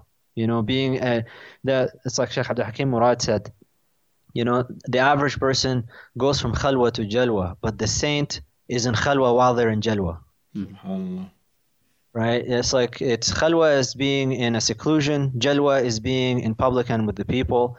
And so the average person is in seclusion and then they go back into public and then they go into seclusion. And that's kind of the state of most of us. That's what we do. We go into these retreats and we study and then we come back into the world and we go back to the retreats to have iman vitamins, as Imam Zaid Shakir calls them. You get your iman vitamins and then you go back again into the world. But the saint is the one who, while they're in jalwa, while they're in public, they're actually in seclusion internally. They feel it. They're there with Allah subhanahu wa ta'ala the whole time. So you need to take responsibility. Like, uh, you know, this patronizing model of the organization needs to take charge and the mosque needs to take charge. You know what? لا يكلف الله نفسا إلا وسعها. of course You yeah know, كل نفس بما كسبت رهينة. The Quran is all about this personal responsibility that you need to take charge of your own affairs right and you need to recognize and you know the truth is out there. قد تبين الرشد من الغي. and and by And- the and way that's, yeah, that's really, I, you know, that's really what's been, um, I feel lacking, especially in recently, is it, it's just been this this very one pronged approach of attacking, uh, let's say like you know, the celebrity sheikh culture, culture. edutainment, and, and yes, there's things that I mean, we've already talked about some of those problems there, but uh, very rarely we're turning it back on uh, no on, on people ourselves. need to take charge Of and course. responsibility Mm. for their own affairs. You go and you apply for schools. You search. It's really funny how we look at the world. We search for the best school. We apply. We do all the work. And i know these are the requirements to get into this program or this is what i need to do to get this job and i'll do all of the effort. Nobody ever goes and attacks the school and saying like how come you're not recruiting more of the students and how come you're not making it better for the students and how come you're not the companies? How come you're not making it easier for the employees? High Ivy League schools and uh, Fortune 500 companies, they're not trying to make things better or easier for people to get in. People need to strive to get into these things. All right. So, yeah, Muslim organizations, we have, you know, they have their responsibility. Like when I do my work with Andalus Online, I try to construct my things as best as I can with what I have and I do whatever I can to try to deliver a message that I hope would resonate and will stick with people. But beyond that, I'm not gonna feed people the material. You know, you I put the people I've, I've had people ask me like, oh, the books on the list are they just gonna be sent to us? Are they gonna be given to us? Are they gonna be no, man? You go buy the book, read it, come with me. We'll have these forum discussions. We'll have our webinar. We'll discuss it. You ask questions, I'll answer you, but you need to take charge of this. You know, that's one of the difficulties, by the way, that people have in medical school at the start. You know, they're being fed their Yeah, education throughout the whole time Yeah and they go into medical school and they're like, "Oh my God, there's so much material. What's going on here? How do I handle this?" You know what? You're an adult. Like you know, self-directed learning. You know, you don't have to yell at the professor for giving you a terrible lecture. Go look up the resources. Well, I mean, uh, like the ulama said, al-ilm yu'ta, uh, knowledge is sought. So, you yes. know, when, when it comes to, uh, you know, us, I guess, you know, especially, you know, like for, for everybody who's listening, it may seem that we're, you know, kind of pointing our guns to towards the, uh, you know, the establishment and joining the call out culture, I guess, in a, in a, in an indirect way.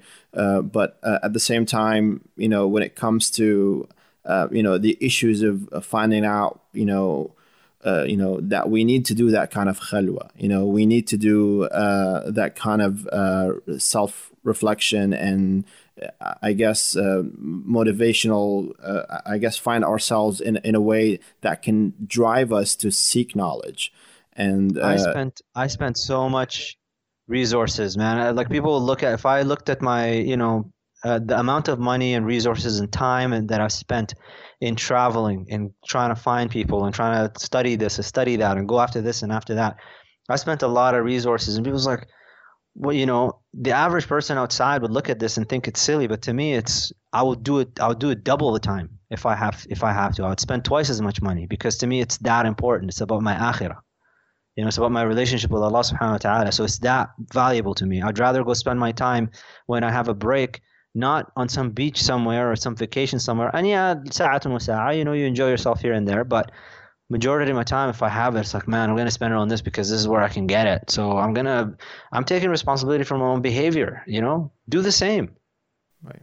Absolutely. Yeah, I mean everybody has to play their part. So I mean the organization has to, you know, focus on quality and coherence. exactly. On uh, you know uh, the the individuals in the organization have to be working for you know rectifying their intentions. The person on social media is doing the same. The person who's the just sitting at home. Uh, you know, juggling work and kids and family uh, has to do the same. It's all about you know what each person you know, rectifying their intention and, and trying to do the best quality uh, work that they can do. And that's how we support each other, you know? Like it's Absolutely. it's it's it's so disheartening, you know, like when you hold a, a seminar or a lecture and stuff, and it's not because we're after numbers. It's just like I'm gonna dedicate the time. I'm gonna put it to put my time aside. I'm gonna prepare all of these things. And usually, when I teach or when I discuss anything, it's more for me than for anybody else. So even if, I've actually had situations where I would have a class announced, date, everything, and I'd go, and I've had situations where I had zero people show up, literally nobody. And you know what I did?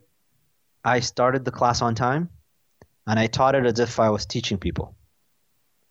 And literally half an hour, 40 minutes later, one person would walk straggling in, you know, just showing up. It's like, oh, I'm sorry. It's like, it's fine. Still go. I'm doing my thing because this is about me and it's for me and it's for me to learn and to and to really get a better grasp on the material. And that's why I'm doing this. But That was, you know, this, uh, Sidi, this was the biggest, uh, you know, uh, or the freshest uh, example of khalwa that I've ever heard. Yeah, I, you know, I've actually lost count of how many times that happened. And you know what? I look at it as like, Alhamdulillah, this actually like training from my own nafs. That it's not about the people. I made a commitment to teach at this time and I'm going to show up and I'm going to just go ahead and do it and that's it and it is what it is if people show up mashallah otherwise muraja'at al-majanin as the Mauritanians call it I mean that that I mean that's that's what's immensely liberating about it right is that you know it's just that you know it's just like you know even from the the basic uh, element of tazkiyah. Like when you mm-hmm. restrain mm-hmm. your nafs and you subjugate your nafs, that's when you actually get the most uh, result, uh, and yeah. you're liberated, right? Right. It's the same idea. With, like especially in the Islamic education realm or the, this edutainment realm or whatever we want to call it, you get really focused on certain metrics, right? You mm-hmm. get focused on okay, yeah. social media engagement. You get focused on how many people are attending and, my course, and, and you get yeah. focused on that, and you right. and and it's like, and then you're competing with others, right. and then you lose sight of that. Like, listen, if if like one person came, and uh, that that that one person, that the benefit that may accrue from that, the barakah is there is can be immeasurable compared to a thousand Man, people. I'm getting people now that I I'm just meeting for the first time that I never even thought I would ever meet in my life, and they're you know college students and stuff, and they're telling me like, man, I've been like it's your work, the things that I've read from you, like the lessons that I've heard, I've heard your aqidah lesson stuff. That's really what's been keeping me going. Jazakallah khair. I'm like, wow, you know, like it's just you don't realize. Even when I thought I wasn't doing it, you know, I was doing it by myself. Mm-hmm. It turned out to have been benefiting somebody out there in the world. So I just do it. The only disheartening thing about it is that it's not so much about the numbers for me per se. It's about like I feel like I have this really valuable thing like I'm trying to transmit to people. You know, I want to get you closer to Allah. This thing has helped me get closer to Allah, so I want to share it with you, and that's really all what it's about. So you get this, we need this, we need that, and people want to attack the organization, but that's like, all right, we're gonna do this. We're gonna do like a three, four, five day seminar. We're gonna put it together for you guys. Come, show up. You know, this is what we need you to do. Support us so that we can actually put this thing together because this stuff does cost money to put together. But at the same time, show up just so that we're transmitting to somebody Right. Otherwise, mm-hmm. you know, like it's gonna die with us or what? Yeah, I mean, it, it, even even support. I mean, you make to the point, you know, to support those events that you may not necessarily be inclined to go towards, but just to support, you know, your fellow brothers and sisters and what they're trying Man, to do. I'm watching. You should see on Patreon. It's so like like on Patreon, people of batil, people spreading atheism. Mm-hmm. They're getting support by like man, you see some of them $30,000, $40,000, $60,000, $70,000 a month to spread like falsehoods. And then you look at like, all right, so where are the Muslims at? Like just to support some of the work and stuff. And you're like, all right. And then they wonder like, how come we don't have scholars and how come you know what? If I have to spend a lot of my time, you know, if I'm trying to be a scholar, my energy is being now divided between different things and some of them just to make my own livelihood. So how are you going to expect me to dedicate my time to something that you're looking for and you don't want it you want it for free so how am i going to eat? How am i going to have a house you know and, and, and a roof over my head? How am i going to have to support my family and stuff? None of that is possible so i have to go work so all that there's only 24 hours in a day. So sorry guys like you know we can't eh, these organizations a lot of these organizations i have yet to come across a single organization where the people running it don't have full-time jobs. Whether they're physicians or engineers or whatever the case may be, and it's because they need to. The community is not supporting these organizations in a way that allows them to dedicate their full time to it. They're volunteer run. So sadly, we can't do as much. Yeah, I mean, it's all there's also like this culture of just us being haters, really. Like, mm-hmm. I mean, mm-hmm. like everything, like, you know, we're just nobody's beyond criticism and there's constructive criticism, but it's just this this this culture where we just hate on every group or effort and we just criticize we don't support and then we'll just go and then we'll criticize the other one and hate on the other one we're not really supporting anyone we're just sort of just you know getting the um the that uh, nafsan, you know, that nafsani high of just being able to criticize other people and that, and not really right. uh, you know do any benefit for anyone we're so selfish when it comes to that stuff because you know I, I come back to this hadith I believe it's in Bukhari. But uh, the Prophet ﷺ had this Bedouin man come to him, and he was like, he was a sincere man, sincere, and he wanted to enter into Islam, but he was having trouble with the five daily prayers. It's like, I'll give you three. Five is too much. And he, sallallahu alaihi wasallam, says to him, fine. So the Sahaba are like, what? How? Like, I don't understand. Five. We we not only have to pray five daily prayers, we got to do qiyamul layl, we got to do all of these things. And this guy just comes from the desert, you know, it's saying three, and you give him three, and he sallallahu alaihi wasallam just like you know, just chill. You know, he's not going to be satisfied with three. Hmm. All he needed was to just be attracted enough to enter, and once he starts to pray, he's not going to be. He's going to need to do the five, and he's going to be internally driven, and that's more powerful than an external force imposing it on him. So mm. there was this recognition with the Prophet ﷺ, he's the best teacher. You know, you can't get a more complete teacher than Habib sallallahu alaihi He treated people as you know to what as their conditions allowed for. People's spiritual levels and their inclinations and their personalities, they had different levels. They had different takes on things, and so he encompassed all of them. He included all of them. So I get people coming to me like, "Oh, you got to be following this or following that." You know what? At the end of the day, Allah Subhanahu wa Taala says, "In Allah yaghfiru dhunuba jami'an illa yushraka bih." Every sin is going to be forgiven, except for polytheism. So as far as I'm concerned, that man or that woman says, La ilaha illallah Muhammadur Rasulullah sallallahu alaihi wasallam, I'm good. However they want to be or whatever, yeah, we try to kind of get them, you know, you try to get them to improve and to work on themselves and do all of that stuff. But I don't try to impose on people and hate on them that they end up sometimes I might find that maybe that personality is more inclined to a way that is taught at another institution. Another organization might mesh better with that person. I don't need you to be with me. Go to that other organization. They'll help you out. You know, your personality meshes better with that way of doing things. So go for it. That's the way they do things. It's still Islam. It's still within our fold. It's still, I'm good. Go ahead. You don't need to be with me to be a Muslim. Inshallah. Yeah, we're, we're gonna include that kind of silence just so that we can reflect. yeah, we're reflecting here. so I, I don't know. I'm personally, man, like the way I look at it, I don't need followers. I don't need people to come to my classes and stuff. As far as I'm concerned, I've I've met. Alhamdulillah, I had the opportunity. Allah Subhanahu wa Taala has blessed me with uh, exposure to so many different things in this life and living in different locations in different cities in different countries and interacting with so many different types of people and what i've come to the conclusion of now is people, you know, everybody has a mashrab. Everybody's got a well that they drink from, and they're all from with the, within the well of Islam. I remember uh, we were in Mecca a few years back with my mom, and um, she was she was just asking me about the schools, the madhabs and stuff, and we just happened to be looking overlooking the Kaaba. We're inside the Haram, and I said to her, Subhanallah, you know, it just came to me at the time. I said, you see how that Kaaba, mom, like you know, it's four sides, and when the prayer is called, if you look at each individual group, they all look like they're praying in different directions. If you look at them in isolation. But when you zoom out and look at all of them, you notice that they're all praying to the same direction. They're all praying towards the Kaaba. It's just that they're so close to it, they look they're so close to the Kaaba that if you look at each individual on their own, it appears to you as if they're all praying in different directions. But when you zoom out, you notice, subhanAllah, they're all praying to the same thing. So for me, you know, there are some people in the world that the only way that they would be a Muslim is if they're a Salafi. This madhab business and traditional and be a Maliki or Shafi, that doesn't mesh with them. They need Salafi. That's the way they are. Aqidah stuff as well. Salafi. All right, man, go ahead. MashaAllah. Be a Salafi. Be as Salafi as you want to be. Other people, they need to be in a tariqah. They need to be a Naqshbandi, they need to be a Shadhili, they need to be something so that they it, it speaks to their soul in a way that just keeps them within this religion. Fine, go ahead, be whatever you want to be in that. You're still within the fold. I, you know, some people are a little bit more orthodox, others are a little bit more. Whatever the case, just you know, just encompass. It. Let them be. You know, just let people be. And if all my task, if if when I leave this world, if the only thing I was successful at is allowing as many people, despite their differences, to be remaining within the fold of Islam, Alhamdulillah.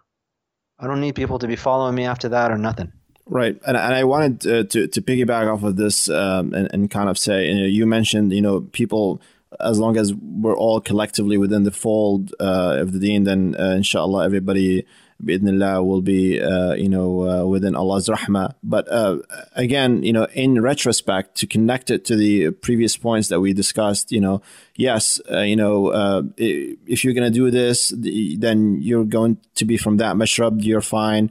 From the other mashrab, you're fine. But the idea of just fluffing over social media as a mashrab, it's not a mashrab you know, no, I guess I don't think so, social media is yeah. not a mashrab. When so, I say mashrab, when right. I say like a source, exactly. I'm talking about within the folds of like traditional. You know, right. you're studying with people. Exactly, and, yeah. exactly. So this is this is what I wanted to mention. Uh, you know, Muhammad. So the, the, the idea is that you know you're exerting this kind of effort. You know, uh, you know anybody who you mentioned from these schools and different groups. You know, they're exerting an effort. You know, and it, it like you mentioned, go out there. You know, seek a teacher or uh, read a book book, uh, you know, be in khalwa, you know, and, you know, it's, subhanAllah, something uh, kind of, you know, you mentioned, uh, you know, Sheikh Abdul Hakim Murad when he mentioned, you know, uh, there's the khalwa uh, and then there's the those who are the khawas are they are in khalwa even if they are in jalwa. Uh, it seems that you know we're trying to what we're trying to do in in at least in this podcast is to tell people hey, don't bring your jalwa into your khalwa, you know, don't be the opposite of what yeah. Sheikh Al Hakim mentioned, you know. Allah. So yeah, yeah, yeah. So this is subhanAllah, it just kind of resonated, you know. I was like, you know, don't bring, don't put a selfie, you know, while you are in the masjid, you know, in a sense. Of course, I'm not meaning that literally. I mean that figuratively, you know. Yeah.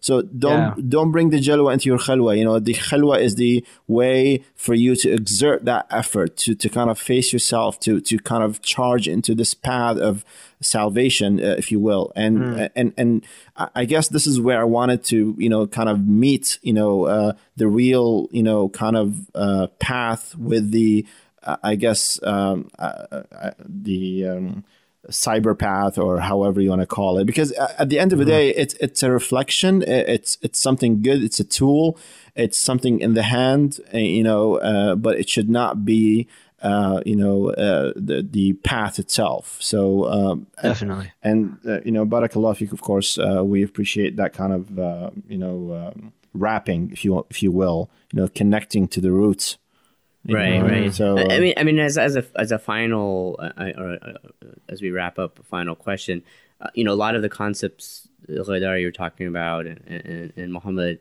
um, for a, a, lot of our listeners or for a lot of uh, a lot of people these may be uh, foreign ideas or foreign concepts because there's a certain level of understanding of some of these concepts. Like you know, like a lot of stuff you're talking about. Like one of one person I was thinking of was uh, the great companion uh, Salman al-Farisi, right? Mm-hmm. And my 1st mm-hmm. thought, and so hearing some of what you guys were saying, was that a lot of people were just going to be like, well, listen, I'm not like Salman al-Farisi. Salman al-Farisi, who like, you know, he went through multiple, this long life journey of trying mm-hmm. to seek the truth, right? Mm-hmm. And he, he, he mm-hmm. came across corrupt um, uh, uh, uh, preachers or corrupt uh, um, mm-hmm. priests, right? And mm-hmm. and then, but he kept on going, and he and he kept on going, and he kept going until finally ended up as a slave in in in. Um, in, in, in the Arabian Peninsula, and that eventually he came across the Prophet Sallallahu yes. But a lot of people are going to respond and say that, listen, I'm not that person.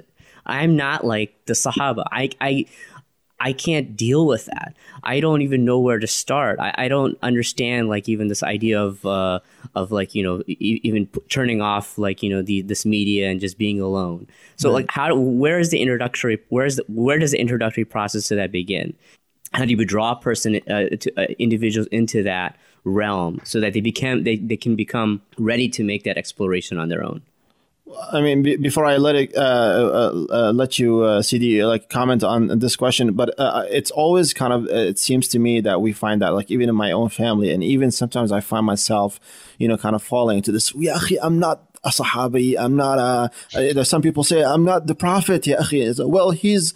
And I always like remember uh, when I was, you know, a, a, kid in, in school. You know, our Tarbiyah Islamiyah teacher, he was like, if somebody tells you this, always respond back to them saying لقد كان لكم في رسول الله أسوة حسنة you know that mm. the prophet was uh, you know a point of emulation he, he was yeah. he was the ultimate example he is the prophet so uh, you can't just resign yourself and say you know uh, hey I'm not the prophet man you know don't you know don't put that on my shoulders but it's really not that way it's just that you know you can step towards the prophet you know that he is an example Salman was an example. And, uh, you know, yes, I, am not Salman, you know, uh, but I, I, I, hope to be, you know, I, uh, at least on, you know, I, I, th- I throw myself, you know, like that uh, man, you know, of the Israeliyat, you know, like like death came upon him, but you know, I threw myself into that land, into the land of the akhyar, you know, the land of the people, and hopefully, uh, uh, and hopefully the malaika will be like, Ya Rab,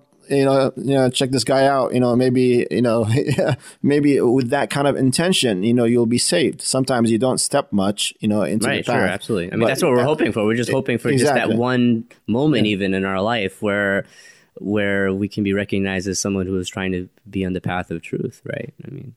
Well, it's like the تشبه بالكرام إن لم تكن منهم إن التشبه بالكرام فلاح that emulate the noble ones even if you're not amongst the noble ones because in trying to emulate them you'll have a success in that and um, I can't remember the companion that said this to the Prophet ﷺ, but when he recognized that there was different levels in paradise he was concerned and he said Ya Rasulullah mm. you know how, how, how am I going to be with you in paradise? Like I, I, I, don't have anything. I, I can't do all of the things that you do and the other companions do, but I love you. That's all I have. And he sallallahu said, "Al-mar'u man ahab." You know, the person is going to be with the one who they love.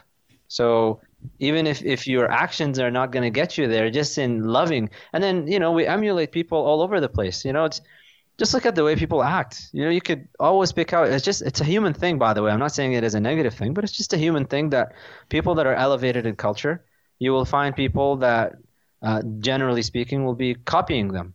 You know, even the way that I speak, people that are close to me, who kind of follow a little bit of the Islamic scene and stuff, and I know the scholars that I deal with and talk with and studied with, they see some of the actions. It's like you're just like so and so, and you're like so and so, and even in the mannerisms, the way that I move my hand and the way that I do things. So you know, you could. Nobody's saying you are a companion. Just try to be. But where do you start? I would say, um, uh, go to your local. I know I had I had somebody that you know some of the one of the people that listens to my stuff and they were like oh i really want to study the maliki school. And you could tell that it's just out of love because they you know oh you're a maliki i really want to be a maliki but i don't have access to that. All the teachers are hanafi i'm like be a hanafi. You need to first go to your local school scholars local imams people of knowledge and they are available. They're there. Even they don't have to be the imams at the masjid by the way.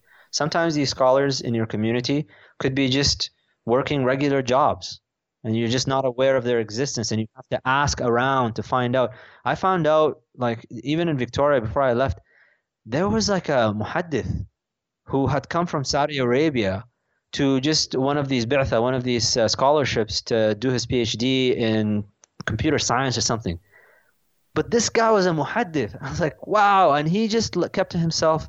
He wasn't teaching at the masjid and the only way I knew about him is because I just I was asking around. I was like, I wanted to study this and that, and so they just directed me. So the same thing goes with um, with your sco- local scholarship. Don't just dismiss your locality and think, oh, we don't have any scholars because you don't happen to see them teaching at the masjid. You have to ask around, and if you do find one, start basic. If you haven't studied anything, you need to start at the most basic level. Take a basic text with that teacher and learn your fiqh. First of all learn your acts of worship properly your ritual acts properly. Take a text on on tazkiyah tasawwuf whatever you want to call it so that they can teach you how to purify yourself and how to conduct and to purify your character. Um, and start off with that. And then if you have the uh, access to the means i would say look for uh, one of these, I, I, know that in the States it's a lot more uh, available than it is in Canada, for example, but uh, there are some in Australia as well. Look for um, these extended retreats that they have. You know, sometimes they're two weeks long, three weeks long, where you can seclude yourself away from the world, sit with teachers, and just, again, continue your study. Uh, there's something that you can access on a weekly basis in person. I'm, all of this that I'm saying right now is in person. I can't stress this enough Try to find somebody you can sit with in person.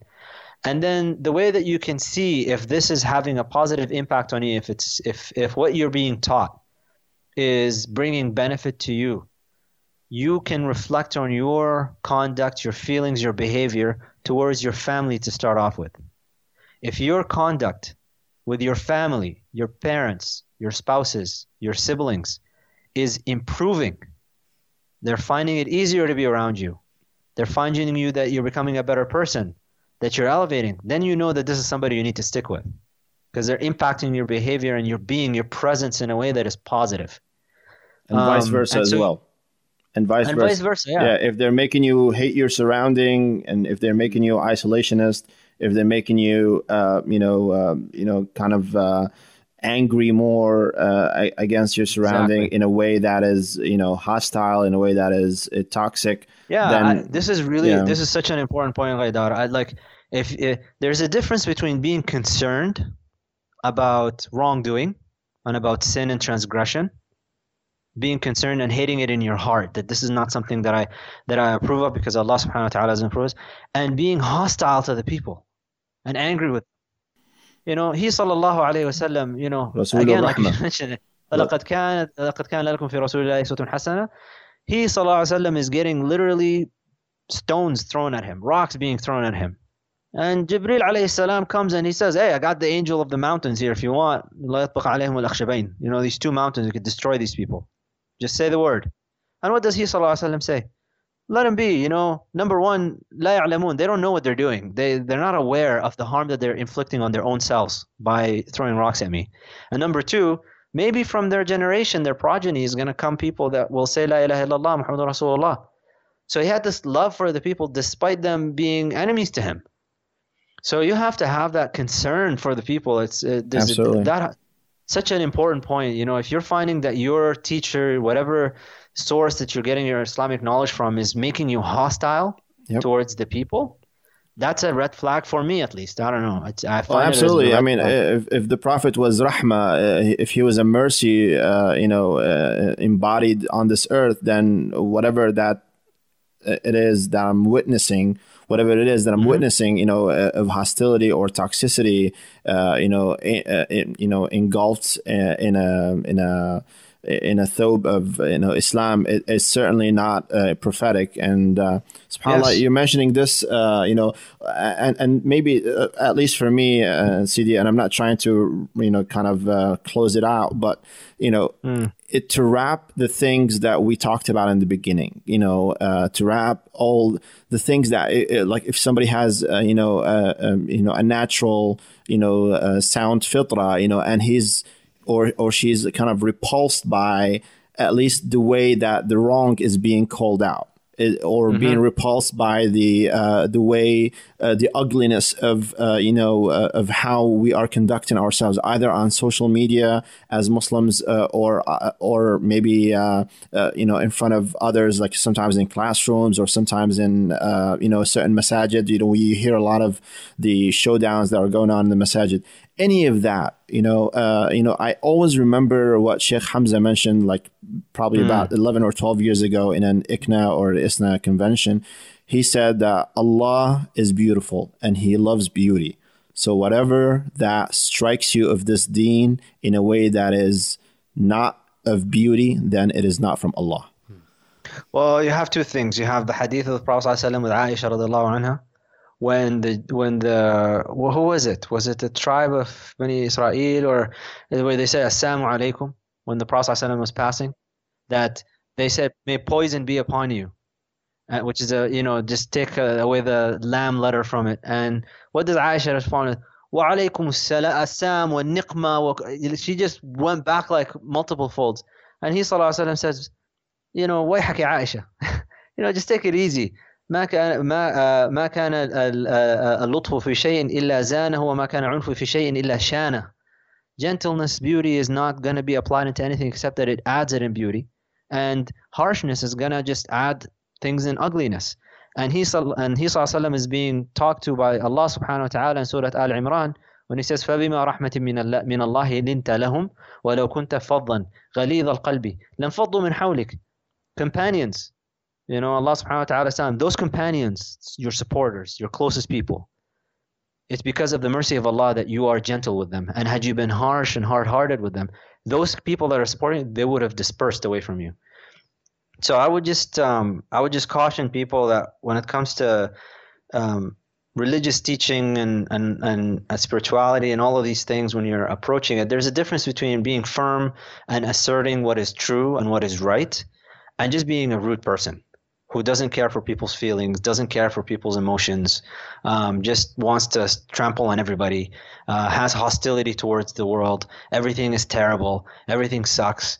Um, you know, having that type of an approach and not looking at any positives to anything, wanting to just antagonize with everyone, um, you know, not having the approach of al-hikmatu mu'min that wisdom is the lost property of the believer which entails by the way that you know despite all of our responses and writings and critiques against let's say liberalism or feminism or whatever that nothing that spreads in the world spreads except that it has a kernel of truth within it somewhere Otherwise, it would not manifest to this degree. Because the fitrah of the human being by nature rejects absolute falsehood completely. It always looks. So, Shaitan, for example, how did he lure Adam and Eve salam, to eat from the tree? He said, أن تكون خالدين, that Allah subhanahu wa ta'ala did not prevent you from eating from this tree except for one of two reasons. Either you become two angels, so he's appealing to their spiritual nature, or you become uh, you you can live forever. Well, he's appealing to the fitrah recognizes the spiritual part, and it recognizes that there is a point where we're going to live forever. We're going to be taken into account. This thing resonates with the fitrah. So shaitan is able to lure them through using truth in a twisted way. So even with these ideologies that are being spread around right now, you know, if you have somebody that's all their shughlu shaghil, you know, all their concern all the time 100% of the time is to just refute everything and anything that is being promoted by any of the isms out there and they don't point out to well this is a positive thing and you know they're right when it comes to that and that's true. You can support this thing and you know this thing we can kind of do away with but if you don't have this nuance being applied where you can take al-hikmah dalla you know even the way that the prophet ﷺ calls it dalatul mu'min it's the lost property lost in the sense that it's in the middle between all of this thing that you have to sift through. So I would just say, you know, when you're studying with people, just watch out for these things and look at how it's impacting your presence and your serenity and your prayer and your connection with Allah subhanahu wa ta'ala and most importantly how it's how it's impacting your relationship especially with your parents and then by extension the rest of your family. Because these are the people that you're going to feel most comfortable with and these are the people that you're going to show your you know let's say your complete being with. So if your complete being, including your faults, your faults are being reduced, your positives are being increased, if that's not improving, then maybe you need to find another teacher. Uh, just if you allow me to just ask another question, um, uh, more of a practical. This might sound silly, but uh, you guys were talking about um, the steps you need to take. Um, you know, seeking a teacher, a local teacher, and and and and going that path. Coming out of the age, this edutainment, you know, realm that we're in, when you go into this local teacher mode or you go to the, the local mosque. There's just some certain psychological things that are going to happen when you're trying to do that process. Number one, um, you're not going to be able to sit still. exactly. You, attention span. It's boring. Um, yeah. It's some things are going to be like you're not going to like certain things they say or you hear. Mm-hmm. Um, uh, so I mean, obviously, there's certain things that need to develop, like humility. There's certain a lot of things that you have to, to fight against yourself. What are some advice you would give about dealing with that from like a psychological and then spiritual perspective about starting that process? Because that's like a, I think a big a big hindrance um, for for people in, in starting that journey. I would say just be be aware of it before you go into it. Just recognize that you're going into a setting that it's like going into the gym. I'm not going into the gym to start getting a massage in the gym. I'm pushing heavy weights and it's going to hurt and it's going to be tension on my muscles. So the same thing is going to happen when I go and actually study properly. I'm going to be told some things that are not going to, and that's why the Prophet ﷺ said, لا يؤمن أحدكم حتى يكون هواه تبعا لما جئت به. None of you truly believes until your own whims and desires become in line with what I've come with. That tells you that bef- as you are on this journey, your whims and your desires are not going to like some things that you're going to be taught. So you have to be aware of that. And so you're not in a total sh- state of shock about it when you start.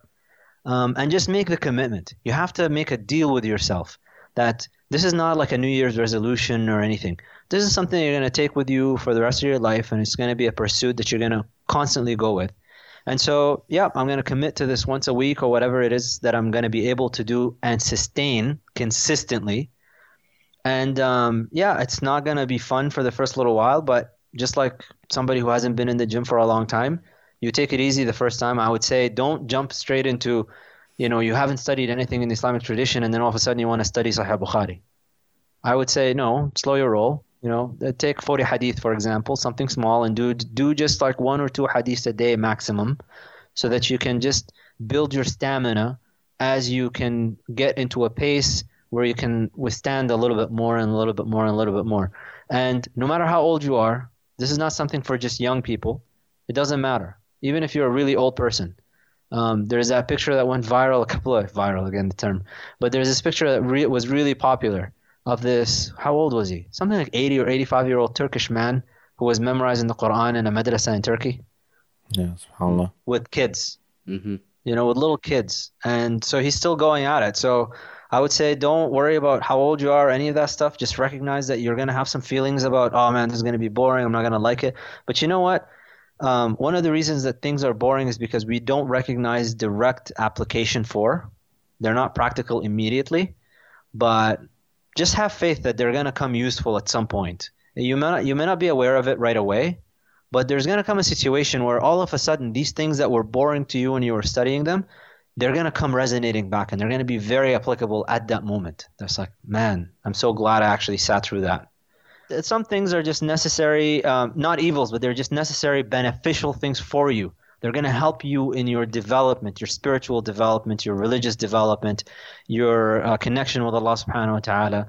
And even if they don't feel like they're exciting you and tantalizing your reward systems, who cares? You're there to learn, and this is a journey that is not going to be easy. Jibril alayhi salam, when he was sent by Allah subhanahu wa ta'ala to look at what he did to paradise, initially when paradise was created, he's like, man, uh, Jibreel was like amazed by it. He said, I can't imagine anybody not wanting to get in here. But then he, he Allah subhanahu wa ta'ala, put al-makarih, things that you may not be a fan of around it, obstacles, things that you got to get through. And Jibreel was like, I'm worried that people are not going to want to get in here. Allah, the Prophet ﷺ said, "Inna sil'at Allah la that the merchandise of Allah subhanahu wa ta'ala is expensive. We work so hard throughout all, all of our lives to attain so many things, and nothing that is worth having is ever attained easily. It's always through toil and hardship and things. Well, why do you, you know, it's out of the mercy of Allah subhanahu wa ta'ala that you really don't have to do that much to enter into paradise if you really think about it. It's not that bad but you want to get closer, you want to attain higher levels, you want to really like take this seriously, well, you know, shamir sa'idaik, you know, just roll up your sleeves and get into it. I'm glad that Salim uh, posed that question, uh, that you answered this question about what to do, you know, when you find difficulties in, in a in a masjid. Because if it was me, I would be like, well, did you try using some more humming in the background? you know what? That has its place. You know, at the end, I love it when at the end of a lesson and stuff. You know, I'm I'm gonna have it. In, I have it in my will that mm-hmm. in my funeral, I want Quran recitation followed by the Burda. Allah. I want people to do salawat. That's what I want in my funeral. I don't want crying. You know, people can cry and whatever if they feel so moved, but I want Quran followed by the Burda, and I want salawat on the Prophet. ﷺ. Anybody that comes to my funeral, I want salawat. So, you know, you need to have these things and they need to be, you know, present because the nafs likes that. So you just give it a little bit. I'm going to do a plug for myself now, Sidi. oh, mashallah, go for it. Astaghfirullah.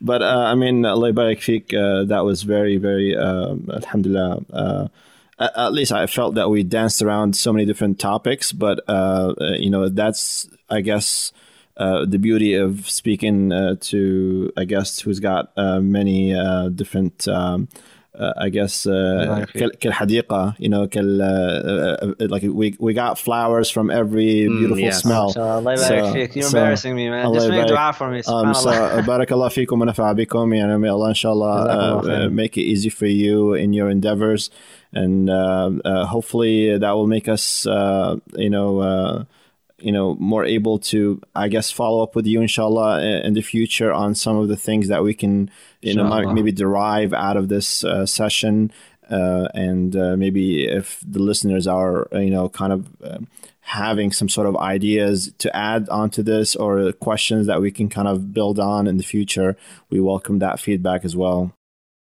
Yeah, I would like to thank uh, Dr. Ghilan for being on the show, Ghaidar for uh, joining us today, uh, and of course to all the listeners. Um, you can always visit imanwire.com for um, the latest podcast episodes and uh, articles. If you're listening to us on iTunes, please leave a review, comment, uh, give us a five star rating, and send us our feedback. You can tweet um, at us at, at Iman Wired or email us at uh, imanwire at uh, again, uh, all your uh, all this feedback helps in, in bringing this um, podcast to, out to uh, um, a, a, large audience. But I guess the audience doesn't matter anymore, right? If it's just one person listening and there's Baraka in it, then that's all we exactly. should care about, right? So, yeah, I guess. But still, from my perspective, still. just please share the podcast and, and, leave a review yeah. and leave a comment and everything like that. Uh, we hope to uh, see you again on the next podcast. And uh, until then, peace be unto you. Assalamu alaikum. Stay with us for a few minutes of bonus material from the Iman Wire podcast. I remember talking to Imam Zaid before, um, a few years back, because I, I, I still to this day I get detractors, but I remember asking him before because it was it was starting to get to me, I, and it was when I was doing my PhD at the time. And I said, Sheikh, you know, people are telling me like, you know, just focus on one thing just do your PhD in neuroscience. Stop it with this all this seeking of Islamic knowledge. Really trying to be also a theologian, scholar, and at the same time this. You can't do these things all at the same time. And Imam Zaid is like, his words still ring to with me. That I I have him like the Arabs say, the Egyptians say, uh, you know, make it an earring for you so that you always remember it. That people always people will try to bring you downward to where they are People don't want yeah. when they mm. see people doing multiple things and excelling at them, that intimidates them because it reminds them that like, oh man, you could be doing a lot more with what you have. So he's like, what are you upset about? You're just doing two things. You're just doing a PhD in neuroscience and you're seeking Islamic knowledge at the same time. That's just two things. You're not doing a lot of things. So relax. So and now I'm starting to see how they all intersect and they all come together. And if you look at Muslim scholars of the past, Muslim scholars of the past, if you look at what they wrote about and the things that they engaged in, they were multiple things. They they weren't just a one trick pony, if you you know, for lack of a better phrase. But now you have people that go into uh, Sharia school or like Islamic studies, and that's all they do. And then they come out after six, seven, eight years. I remember there's an imam, may Allah preserve him, Imam Yahya, at, in in uh, in Vancouver, uh, the mosque that I go to when I'm there in Burnaby and he did the ifta for a year. After he finished his study he did ifta for a year before he just like he's done. And then he went and he wanted to be an imam for a while. And and he's just kind of progressing through his life however he you know wherever things take wherever the roads take him. And he said to me that he noticed something that was interesting. People that do ifta that's all they do. And and and, and when he says all they do meaning they just sit in the library. They just sit with books they get the questions and they go through the references, and that's all they do. And that's it. And he's like, so when you hear, and the way he phrased it was really interesting. He says something like, when you hear some crazy fatwas sometimes coming out, it's because they're sitting in the library. They're not yep. out there with the people. Yes, the ivory tower thing. You know, yeah, you know what like I call them, Sidi. Life. You know what I call them, Sidi? I call them outdated human computers.